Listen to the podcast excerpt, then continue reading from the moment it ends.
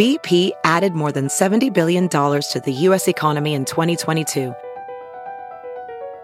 Investments like acquiring America's largest biogas producer, Archaea Energy, and starting up new infrastructure in the Gulf of Mexico. It's and, not or. See what doing both means for energy nationwide at bp.com slash investing in America.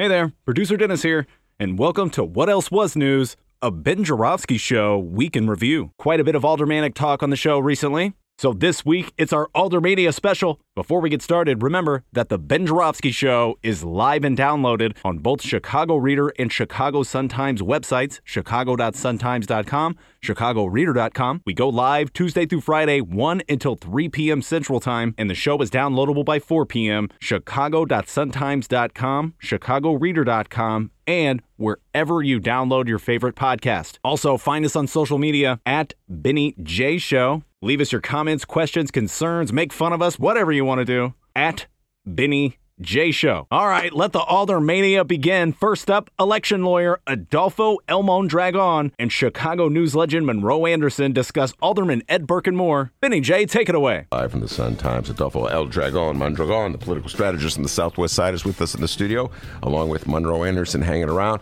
Monroe Monday, even though it's on a Tuesday, talking Trump, Trump, and Trump. I'm now going to bring these two worlds together. I promised I would do it, and I'm going to do it now.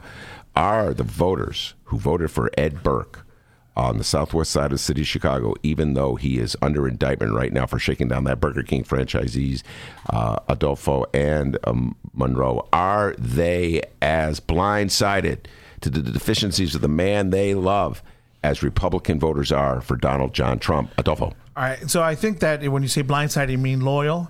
I think they're both as loyal, but for different reasons. There's different dynamics at play. I think for Burr, for Trump, it's a demographic in the white community that um, wants to feel like their problems can be blamed on somebody else, and they like the promise of a rich man telling them that they too somehow could become rich, right? Mm-hmm. I think with Burke, it's uh, it's a matter of livelihood. It's people who work in the city, who work in the system, and I'll give you anecdotally some of the stuff that our uh, poll watchers were hearing because it was actually pretty friendly. We thought you know there might be beefs or something like there usually is in a tight uh, race, but everybody was pretty friendly. There might have been one or two issues, but so some of the stories people would get was some of these Burke um, poll watchers at the end of the day would say, "Listen to Jaime's people."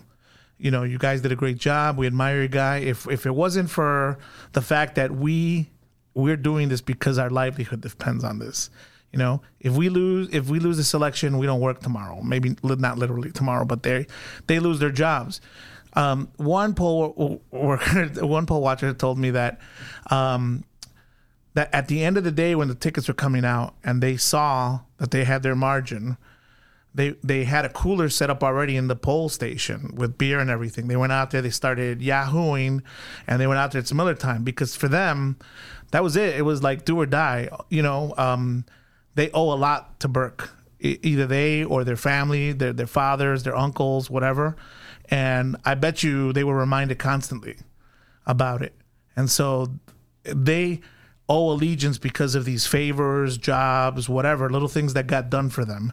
And that's why they were out there. Mm. Whereas Burke's, well, Trump's people is a completely different reason. When I was press secretary, mm-hmm. Dick Mell came into my office Alderman Dick Mell. Yeah, Alderman Dick Mell mm-hmm. with a list. And he says to me, he says, You tell Sawyer that either he hires our people on this list or we're going to run one of our guys against him and take him out of office. Mm. Sawyer didn't hire off the list. Mm-hmm they took Sawyer out of office. Well, first of all, let me just say they were ready to take Sawyer out of office regardless. He could have hired every single person on that list. Yeah, and is... Dick Mell and Ed Burke would still been. Yeah. And Daley was coming anyway back in 1989. Right, right, right. Uh, but right. Uh, that's well, an interesting yeah, story. A little yeah. power politics yeah, there. exactly, exactly. So, so he's absolutely right about that. With Trump, it's a different situation. It's racial most of those Trump report, uh, supporters are white men, uneducated, who feel that they're being left behind. they're they're becoming more insignificant than they were, and Trump em, em, empowers them, emboldens them, so they feel they're they're comfortable with their racist statements and their racist mentality, and it's what has you know back in the days of slavery, you had these these white guys who didn't have a pot and a window, a pot to piss in and a window to throw it out of. but the thing is, this is cable, so I can do that. Yeah, right. Welcome to podcasting, my friend. right, right. But these guys, the one thing they had was they weren't, so that made them superior, and so they were all right. And so it's it's it's that sort of mentality um, now among um, middle age or no, and older age white men. And even the, look Tucker Carlson, right? There's uh, more audio of him now. Not only the misogynist stuff, but now the racial stuff. Right. You know, and it's it's the same thing. White guys, we created civilization. Why shouldn't we proud, be proud to be white guys? You know, Right. that BS. that Well, bullshit. one, um, we're all just letting our freak flags fly. Uh, uh, this is a podcast, ladies and gentlemen. We've been liberated from regular radio. Uh, by the way, I want to say that Adolfo has no longer, but for years had a, a real radio show, like on radio, radio, radio show. She Right. couldn't have said that word. Which is where we met because you Yeah. had one too. Right, I had one right before you. Well, I was before you. Uh, uh, but had a real t- TV show. That's right. Uh, and you definitely wouldn't have said anything like you just said. right. Um, it- now, one of the things that Donald Trump has also done, um, which is interesting going back again to the, the Burke comparison, is that he has really uh, demonized Hispanics in, in a way that um, it's I haven't seen done in the city of Chicago.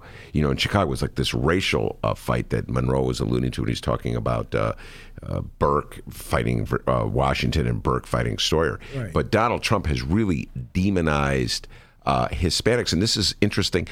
Ed Burke, among his clients that he represented as a property tax attorney, was that Donald Trump. He got a tax break for the Donald the Trump Tower right here in the city. right. You would figure that Hispanic voters in the 14th ward would vote overwhelmingly against him, and yet that was not the case. Right. No, it wasn't the case because if um, so, speaking of the area that was more Latino um, heavy voter base in Gage Park and Brighton Park and Archer Heights, uh, even there, Burke kept the majority.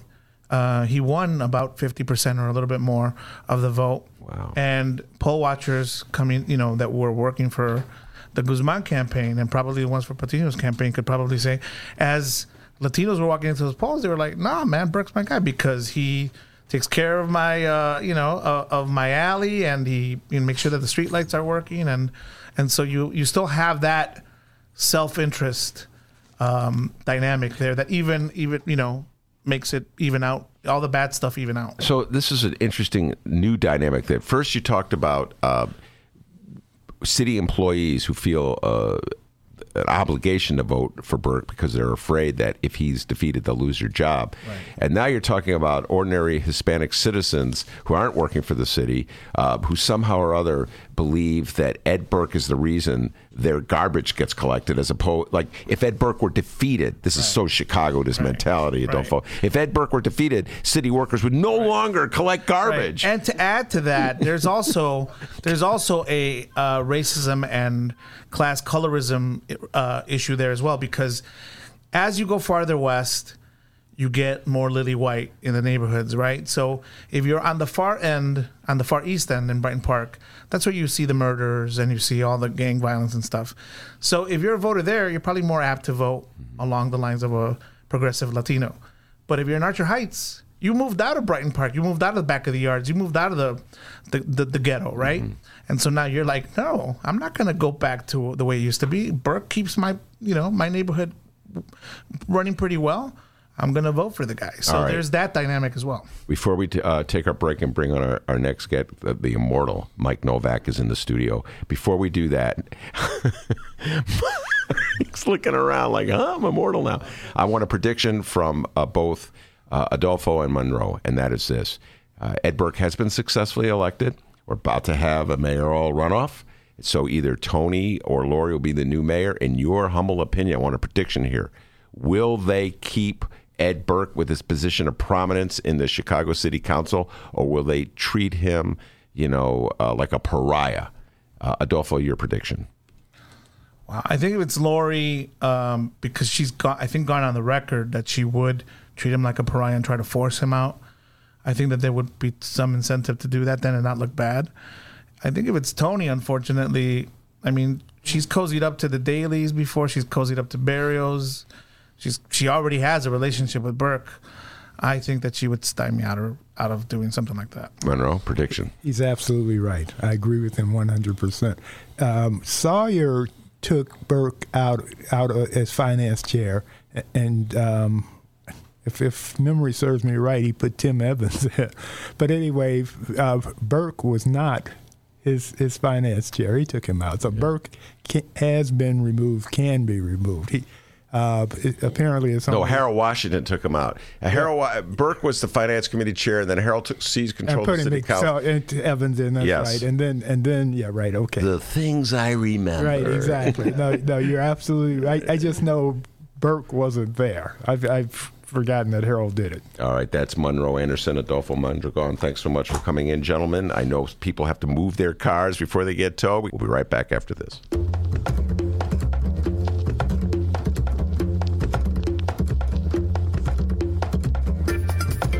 Hey there, producer Dennis here.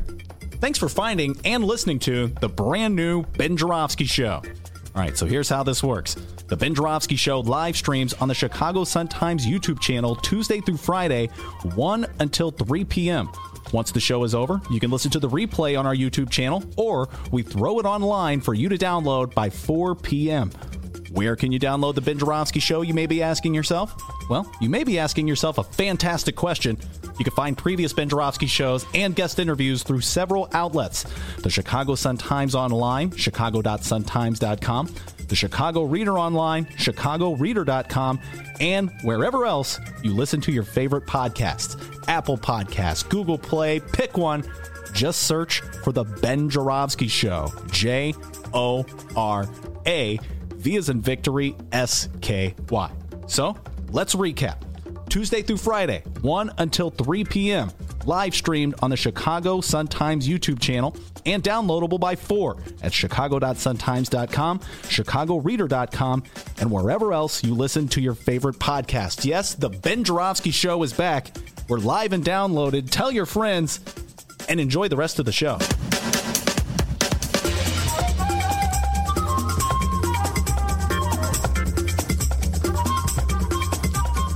Hello, everybody. Ben Joravsky here. Man, do we have some good shows next week. Who's on, you ask? Well, I'll tell you since you asked. Tuesday, March 19th, Maya Dukmasova from my beloved Chicago Reader will be here talking politics. Jim Coogan, ace attorney Jim Coogan, will be talking Trump, Trump, and Trump. Eh, plus, we have a mystery guest on that day. Ooh. Wednesday. Oh my goodness, we're going to be talking Chicago politics with In These Times reporter Miles Kampf-Lassin. Alderman Nick Sposato, he's been in the news lately. He'll be on the show. We'll have a striking member of the Chicago Symphony Orchestra in the show. Thursday, March 21st. Don't miss this one. Mickey D. Mick Dumke will be here. Jake Lewis will be here from the Chicago Federation of Labor. Alderman Sue Garza, I should say Alderwoman Sue Garza. And then we close down the show Friday, March 22nd. Ramana Hussain, Kelly Cassidy, and Emily Miller from Governor Pritzker's office will be talking politics, budgets, mayor's race, everything under the sun next week on The Ben Joravsky Show.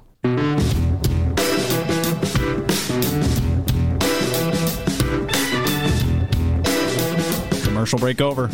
Welcome back to the Ben Joravsky Show. Yes, indeed. Commercial break over and get down to business. Jeff Johnson is sticking around in the studio.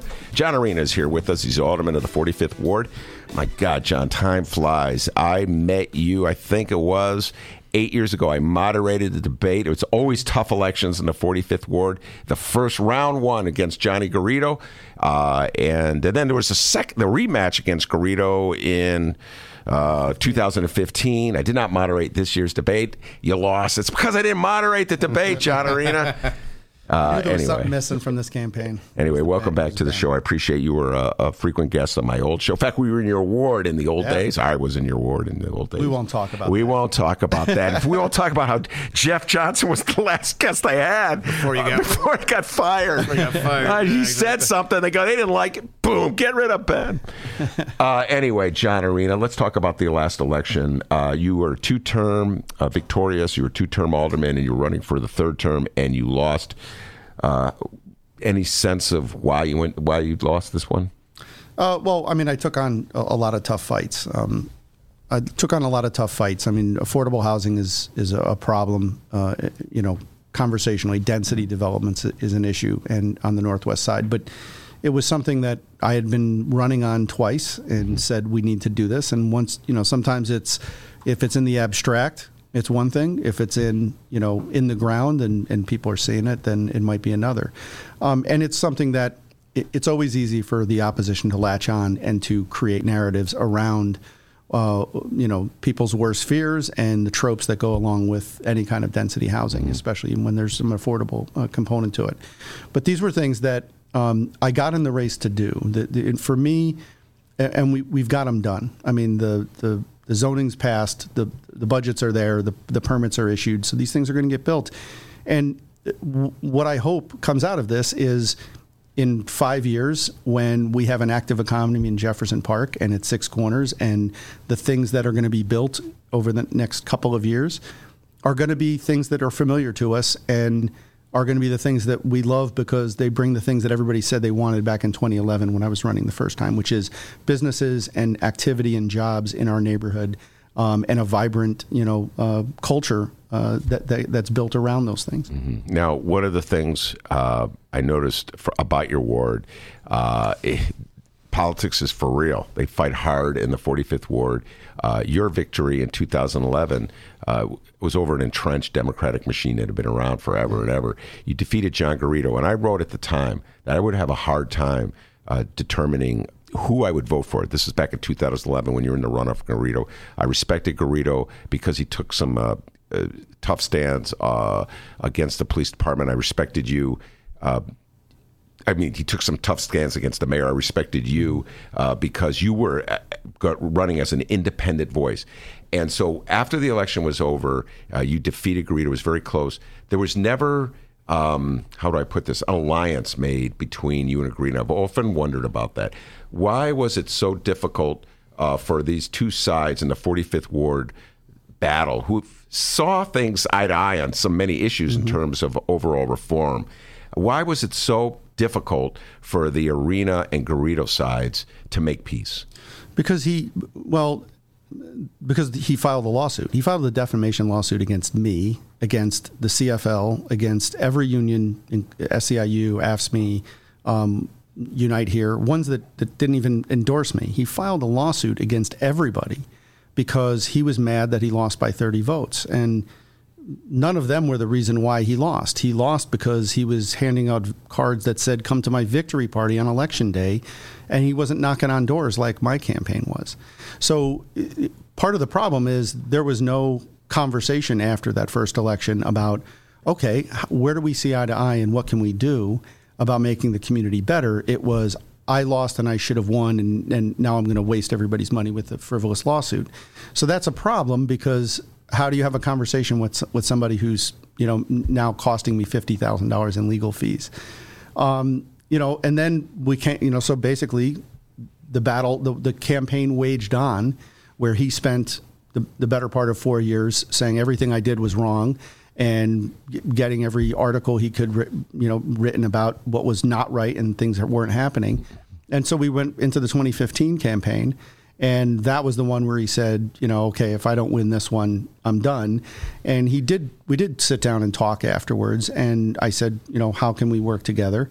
And unfortunately, there wasn't a germane conversation from him to say, well, how can we work together?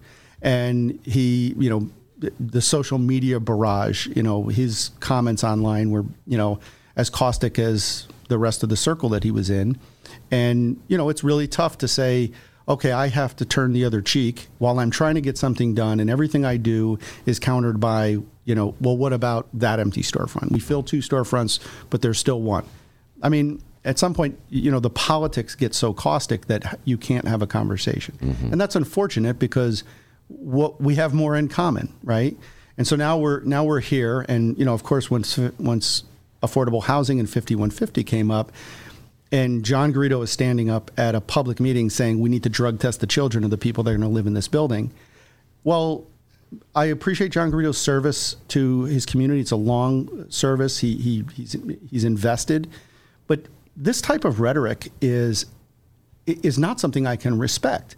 And so I want to have a legitimate conversation about development and density and mm-hmm. honest about who who we need to give access to affordable housing. But if we're talking about 1950s era rhetoric about drug testing kids, I'm sorry, I have a hard time getting in a room and saying we can see eye to eye on, on this issue. And that's on him, unfortunately. I'll, I will put that squarely on him. What's on me is, you know, I'm a bull in a china shop too, and, and I don't respond. I, I, I don't respond well to to the kind of online rhetoric of you know tear everything apart because you didn't win, as opposed to work together to build it up, and we come back for another campaign there's a contingent in, in the ward that never wants the campaign to end, Mm-hmm. and it has to end. Otherwise, this is what we get, and and it's unfortunate because we have this division that somehow we have to find a way to get through. Well, and John, is uh, I had this uh, theory, which uh, your recent election sort of disproved, but I had this theory, and Jeff Johnson followed me on this theory, that voters will not punish an alderman who has the guts to stand up to an all powerful mayor. And I base that theory on the track records uh, in the 90s of people like Helen Schiller in the 46th Ward, which is the uptown area uh, on the north side, who defied Mayor Daley on budgets, et cetera, et cetera. She always eked out a victory. Uh, Toni Preckwinkle, to a degree, down uh, in the fourth ward, she opposed Mayor Daley on some budgets. She didn't have to eke out a victory. She was supported by her people. But I always had this thought that Chicagoans, I'm not from Chicago, but I've lived here a long time, respect people have guts, will stand up to an all powerful mayor, and they will not punish an alderman for standing up and defying an all powerful mayor. I can't think of one. And I, I- that's why I was going, oh, Arena's going to win because people will never punish him. And then they Well, they didn't. I don't think they punished me because of my stance. I mean, I, No. I think they punished me because I believe in accountability, but I am I believe in accountability across the board. You can't say that other guy has to be accountable, but not me. And and that's the problem in the in the battle. And Jeff and I were just talking about this a second ago, and, and he caught some of the brunt of it because he's been a, a friend, you know, to me uh, over time Yeah. um, you know, I, I said, look, if we're going to have a dialogue about uh, difficult issues, then we have to find some level, measure of respect.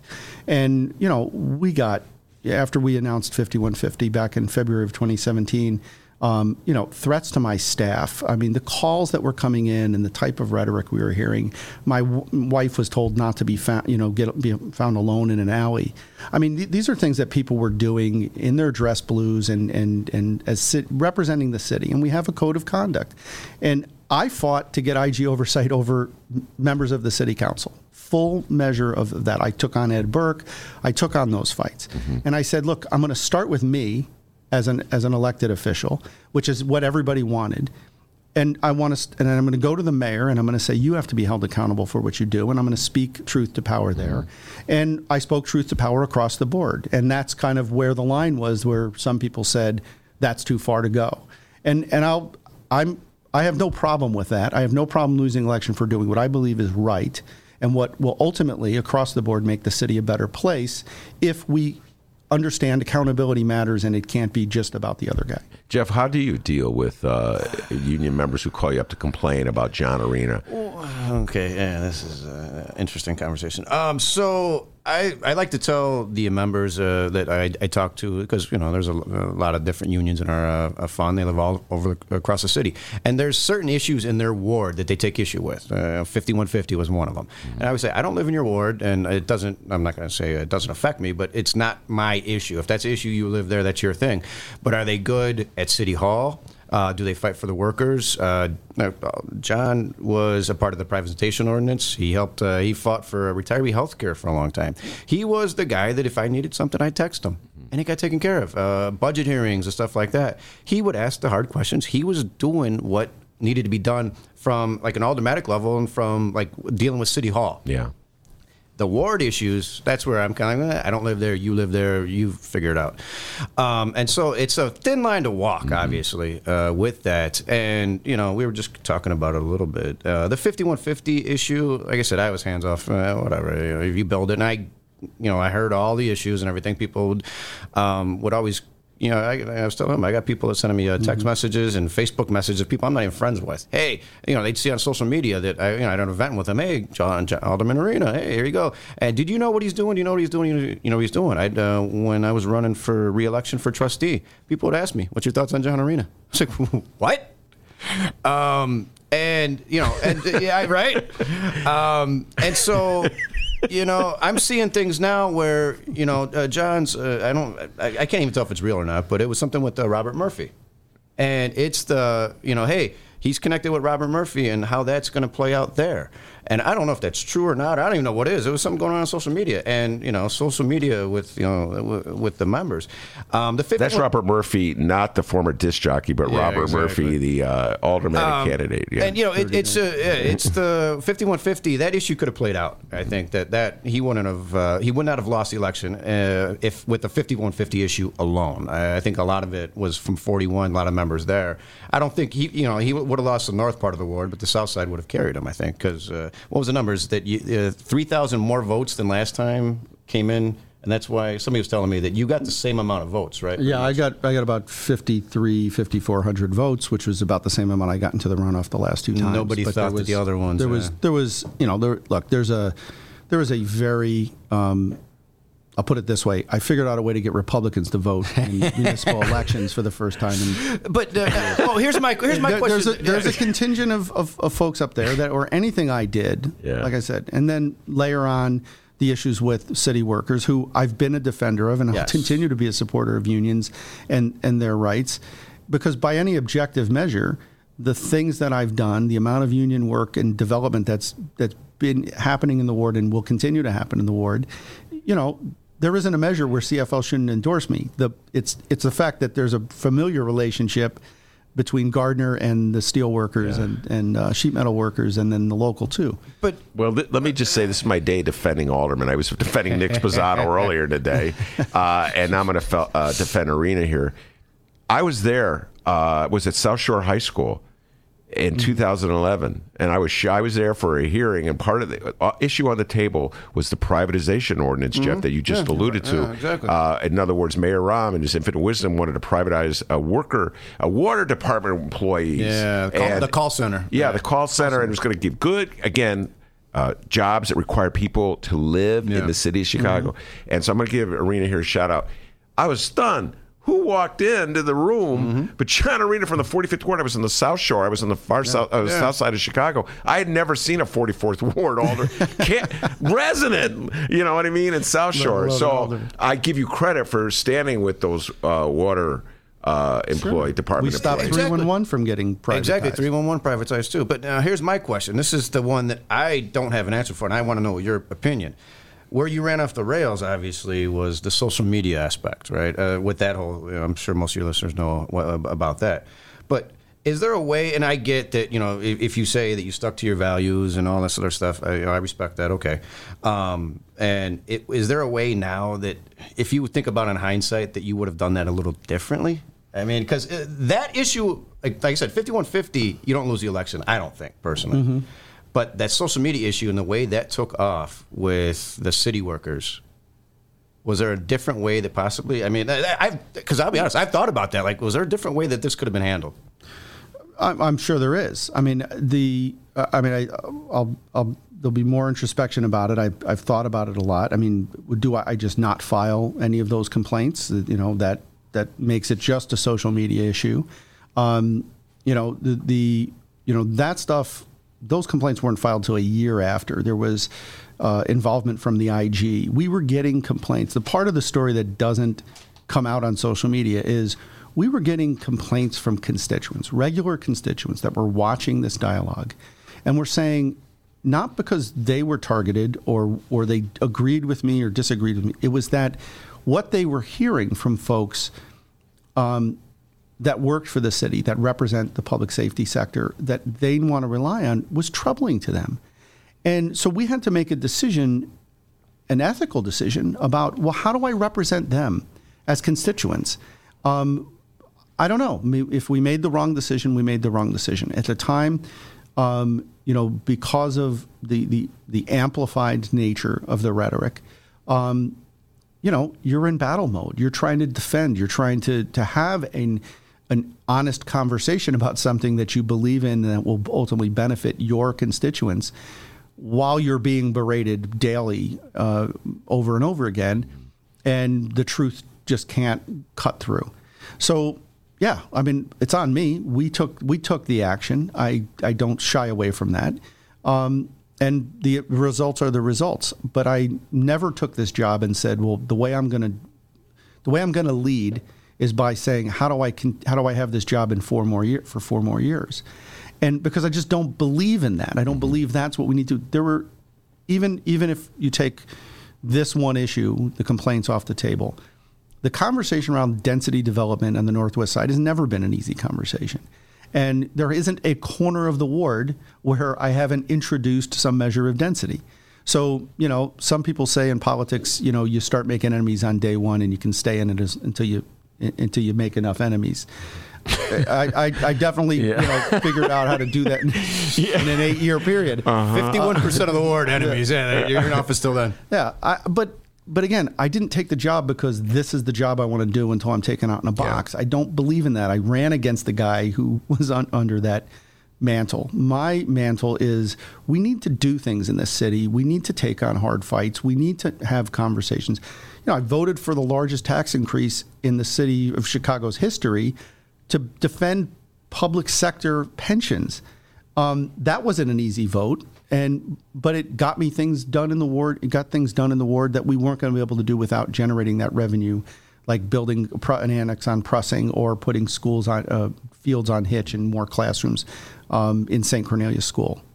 John, uh, you and Jeff have been alluding to 5150. Just take a moment to explain. Some of our listeners probably do not know what 5150 is. Uh, it's an address. Tell them a little bit, just briefly, what 5150 is. The address is 5150 North Northwest Highway, directly across the street from the 16th District Police Station. Um, it's in a kind of a mostly industrial segment of corridor that's within proximity to the Jefferson Park Transit Center. It's the the building itself. It's a a, a, a split site. One is a storage center, a storage facility that's under construction now.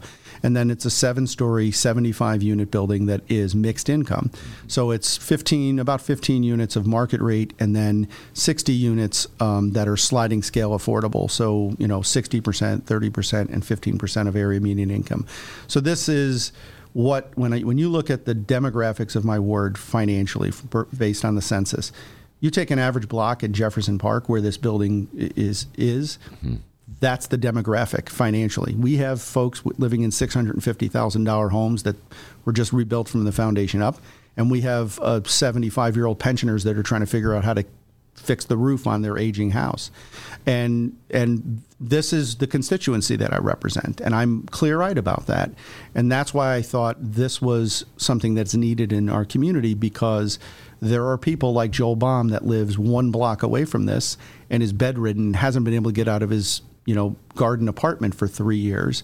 Um, because there is no affordable elevator served buildings that serve somebody like that who served our country as a veteran and has lived in Jefferson Park the majority of his adult life. And so we have to condemn him to that. Why not build on an empty piece of land that's been sitting there for 15, 20 years, not producing? And so that, that complex is coming. It, uh, It is. Your defeat does not in any way jeopardize uh, 5150, No. correct? Okay. All right. Now, uh, let's move away from local politics and talk about what went down yesterday in the Chicago City Council. Love to get both of your thoughts on this one, uh, Jeff Johnson and Alderman John Arena. Uh, John, uh, we'll start with you. Lincoln Yards got the city council approval on the zoning aspect of it, so there's still one more vote to go. Which is the TIF. The TIF itself, Your and again, subject. Yeah, exactly. Oh, here we go. three, hou- three hours later. I, I lit the fuse. Here we go. I said the magic three letters. Oh my God, it'll be on my tombstone, Mr. Tiff. Uh, and, and trust me when I tell you, John Arena, I didn't start out this way. It probably would have been on my tombstone, Mr. Bull. Okay, I was really into the Bulls. And anyway, all right. So, uh, it- so there's another vote to come on this thing. There is. Uh, got. I'm going to look on the bright side from my pr- point of view. 14 aldermen, I believe, was 14, 14. voted no.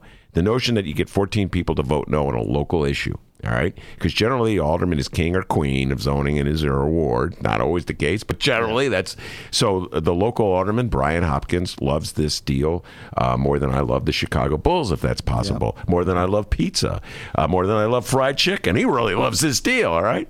Uh, and uh, I don't think anybody loves a TIF deal more than I love fried chicken. But anyway, um, 14 people voted no. Yeah. So I take that as progress, Chicago. Glacial progress, because as we all know, Jeff Johnson knows as well as anybody in this room that if you freeze the amount of property taxes that come out of that TIF district for the next 23 years, which is what we do when we approve a TIF deal, we cannot raise property taxes from that development to pay those pension obligations that we have, to pay our, our, our, uh, our firefighters and our police and our teachers. And yet, Mayor Rahm got on the floor and said, and, and your old pal Jolton Joe Moore from the 49th Ward, second name, got up and said, this is a good vote to pay future property taxes. John, In 23 years. in 20, yeah, maybe, unless they If we're all extend the still here. TIF. There's always that possibility. So when you see such a level of unbelievable ignorance espoused by the people who are supposed to be leading the city of Chicago, do you get frustrated? Do you? Yeah, because this is the same debate we've heard. And let me, I'll take one step back. This this particular zoning change is not a local zoning issue. This is recreating a new downtown, uh, a new lakefront along the river. This is beyond.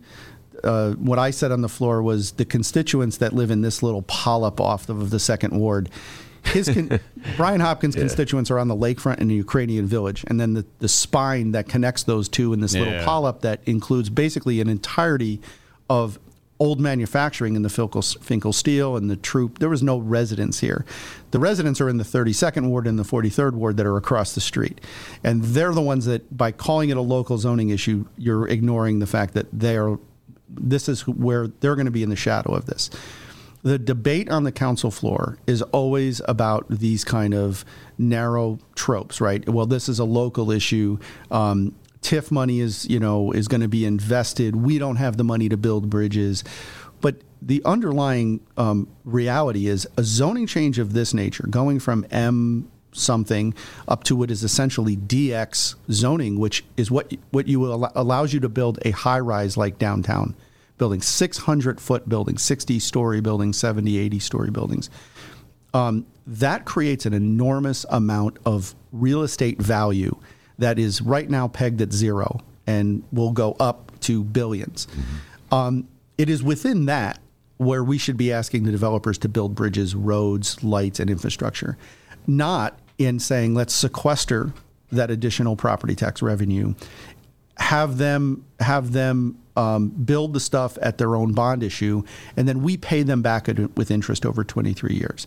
This is what I said on the floor, and what I continue to say is that if we change the nature of how we look at TIF and how we use it, this is exactly the this is rehashing the old way of looking at TIF that we don't have the money now, but if we create value, we'll have it in years. The problem is the developers are running away with bank over that time. Yeah. And that's what the analysis that the city won't do because it's an old dog and you're trying to teach new tricks. Uh, Jeff Johnson, how do your uh, members generally view Yeah, this? and this is what I mean. It's a thin, it's that kind of tightrope to walk because each crane is roughly 1,800 union jobs start to finish. And so you're talking 60 story buildings, uh, infrastructure, uh, street lights, all this other stuff. It's putting members to work. And so it's like, all right, that's the you know, that's the one side where it's like, hey, this can be good for you know for the the, the union trades, and then it's the other flip side of like, well, okay, take off your private union hat and put on your trustee hat, and it's like, well, that nine hundred million, like uh, Alderman Waguespack said yesterday, what about the pension uh, obligations? 1.3 billion. Yeah, there you go. what about the pension payments we have to make, right? So it's that thin line to walk, and some of them, the members, yeah, are kind of like torn on which way to go on that. My, yeah, my argument is that you're going to build these buildings Either way, right? Either way, in Jefferson, it's not like you have Yeah. to incentive. It, this isn't Jefferson Park where you have to fight the fight. This Well, is here's the other deal. Lincoln Park. Yeah. Uh, here, we- whoops! I just dropped it. My, paper uh, down, paper down. Buddy, I got you. Look up a campaign uh, that my good friend uh, Ed Maher's uh, promoting. Talk about the, all the infrastructure needs that we have in the city of Chicago. I'm showing uh, our Alderman Arena and Jeff Johnson the pictures that Ed left here bridges, of bridges yeah. deteriorating, infrastructure, really important infrastructures all over the city of Chicago, not just in uh, this little polyp, which is an interesting word. All right, we're going to take a brief break and come back with our bonus segment.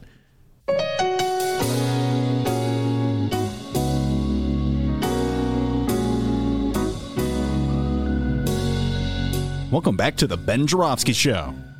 Mr. Joravsky, man, take us home. I love that. I love that. I don't know where he found that song. he found that song. I love that song. You know. It's- just in the library. Uh, man, Dennis playing the keyboards there. Yeah, just that little cool little thing to close down this the is show. this is our bonus round. bonus hour, folks. Ben loves the bonus hour. But uh, before we get uh, with Jeff and John here, uh, we want to give a shout out to our live streamers. How's it going, guys? Thank you so much for uh, listening to us live. And a special shout out to the live stream chat room. Uh, more of you are joining us every day. Thanks to Michael, Odessa, Brett, Jeff, Ron, and John. All of you are fantastic. Tell your friends, yes, we live stream. Also, uh, we have a question uh, on our Facebook and Twitter pages. All right, at Benny J Show. Just find them. The question we're asking on our Facebook page. We're asking, oh, Beto O'Rourke. He just announced that he's running for Right. president. So the question, Beto for president. We got a lot of comments. Keep the comments coming. We'll read more of those tomorrow. And we are taking a Twitter poll. Uh, once again, Beto for president. Yay, nay, or meh? That's the question that we're asking all of you. Uh, head over to the Twitter page at Benny J Show on Twitter because there are folks who download. We're keeping that open until the beginning of tomorrow's program, and we will re- read the results. Right now, Nay in the lead. So if you're feeling Beto O'Rourke, you better uh, go tell your friends to get on that Twitter page and click Yay. Uh, we will uh, read the results tomorrow. All right, very good. Uh, I'm a millennial here. He knows how to do that Twitter game. I'm no Carlos Ramirez Rosa. No, but he's getting there. You're getting there. All right. All right. Uh, before we uh, let you head out the door, uh, Jeff Johnson, let's get a prediction out of you. The next time I see you in this studio, the election will be over, and uh, either Toni Preckwinkle or Lori Lightfoot will be our mayor. I know your union has endorsed Lori Lightfoot. I'm going to ask you to be a prognosticator. All right. I want you to predict who do you think our next mayor will be. I think uh, Lori Lightfoot pulls it out. Um, right now, I kind of think it's hers to lose, all in all, this race. Mm-hmm. And I think that, uh, you know, let's be frank here. Uh, May 21st, you're going to be sworn in. And what budget season starts roughly September. And you're going to have to find $280 million just in new revenue for pension funding. So, yeah, you're going to have a very short honeymoon as far as, you know. Um, and so I would say I wouldn't wish that job on my worst enemy. Yeah. But uh, I think Lori pulls it out, and I think that it's under 575,000 votes. So All right. It's going to be a low vote total, and you're going to see a couple incumbents get uh, bounced out too. I think uh, there's, uh, you know, with uh, the, the ward races, uh, there's a lot of. I think that it's the you know the shake things up uh, mentality where you're going to see a lot of You want to make some predictions on that, or you're not ready to make those predictions? People go to Vegas and putting money down based on your no, predictions, young yeah, man. Nah, you got to keep that. But yeah, I think there's going to be. There you go. It's the prediction. You're going to see some uh, more turnover. All right. Uh, so he ducks and dodges on the prediction issue. I don't blame you. All right, John Arena, two part question. Number one, who do you think will be our next mayor? And number two, uh, what are your future plans? Sure.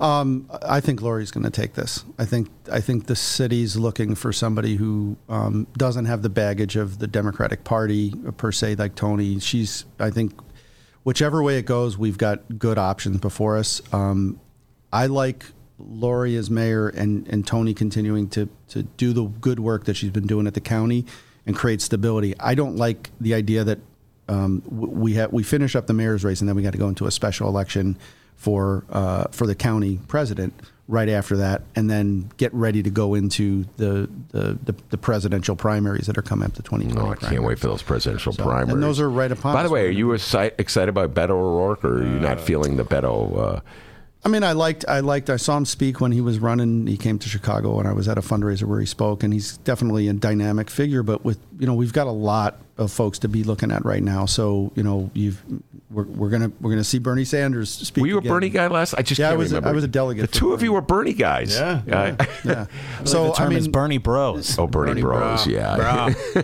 yeah. So so we have we have a lot of folks to vet out in the Democratic side Yeah. of this and see what happens on the Republican side. and so what? Uh, what's next for uh, John Arena? Well, I mean, politically, I'm I'm the committeeman through you know uh, through next year, and I'm gonna. Uh, my plan is to run again for that. I think we need to defend um, progressive politics on the Northwest side. Um, Jim Gardiner, in a recent article, uh, told a columnist that he was going to run for it, and my concern there is. You know, because his base is a mix of kind of old school regular Democrats and uh, kind of a caustic alt right Republican base that's that seems to come out. Um, I don't think we want to see that uh, the progressive community that I represent well, um, and the real Democratic Party wants to see that take over um, at the county level. So I'm going to fight uh, for that. And then, you know, I, I, I'm two more months in this term. I'm going to work hard. I'm going to continue to, to do the work for the people that I was uh, hired to do. And um, we'll work on a tran- transition with Jim. Uh, hopefully, he can get off to a good start and, and figure things out. But, um, you know, my career path has never been normal. So I've been an entrepreneurial spirit for a long time. Um, people are calling me. They're, they're wanting to get that together and talk. Um, my experience with economic development and uh, and housing issues and, and government process is is something that has value to it. So I look forward to you know continuing to serve in some capacity. All right, very good. That's John Arena and uh, Jeff Johnson. Thank you for uh, sitting in as well. Some uh, grueling questions from Jeff Johnson. Get a future as a reporter there. He's going, nope, not me. Not me. What said my worst enemy? Uh, anyway, Jeff Johnson, John Arena. And don't go too hard on Jeff, folks. Come on, I just want to say this: Jeff's a good man. All right, he just don't. don't Well, yeah, and that's what I mean. You know, me and you were just close. me, me and you were. I considered you a friend for so long, and it bothered the hell out of me the way that the race, that how this whole his whole trajectory took off. And like I said, I was telling him, it just got to the point where his name was toxic, and it kills me because I consider him a friend. And then, like the business side takes over. Of like, well, all right, this is the business of it, and Well, politics is rough and tumble, but Yeah, I'll say this exactly. again. I started the show again defending Nick Sposato, and I'm going to close it. John Arena was there, city workers. I'm just telling you straight up. He was there in a privatization ordinance, and he's been there fighting the mayor on these TIF deals, which means more money that go to uh, city workers, more money to spend on salaries, more money to be spent on uh, pensions, et cetera, et cetera. So you got to give him that, you know. continue to be there. It's and uh, so yeah, so uh, maybe those fights are behind us. Although it seems like we're getting ready for another committeeman's battle. Uh, anyway, Jeff Johnson, thank you very much. John Arena, thank you very much. Maya Dukmasova in uh, at the 1:30 hour. Miles Porter, our editor, a fantastic job as always, and the man, the myth, the legend behind the soundboard there, the pride and joy of Alton, Illinois. Oh, the ladies love him. Yes. Yes, indeed. That's funny. The young Dr. D. Give yourself a raise, take it out of petty cash. We got Lori Lightfoot coming in here tomorrow, folks. With Mark Sims. Mark Sims. Oh, my good friend Mark Sims, the immortal Mark Sims, will be here. And Rummana Hussain will be here. Oh, the It's Romano Rundown. the Rummana Rundown. Lots of good stuff tomorrow. See you then, everybody. Hey, remember, the Ben Joravsky Show is brought to you by unions, and a bunch of them. These hardworking men and women were kind enough to get behind us in this online podcasting experience. And we would like to thank the following unions for making this show possible the International Association of Machinists and Aerospace Workers, not Aerosmith, Local 126 and District 8, the International Brotherhood of Electrical Workers, Local 9, the International Union of Operating Engineers, Local 150. Big thank you to those unions. And of course, a special shout out to our good friend Bob Reiter and the Chicago Federation of Labor.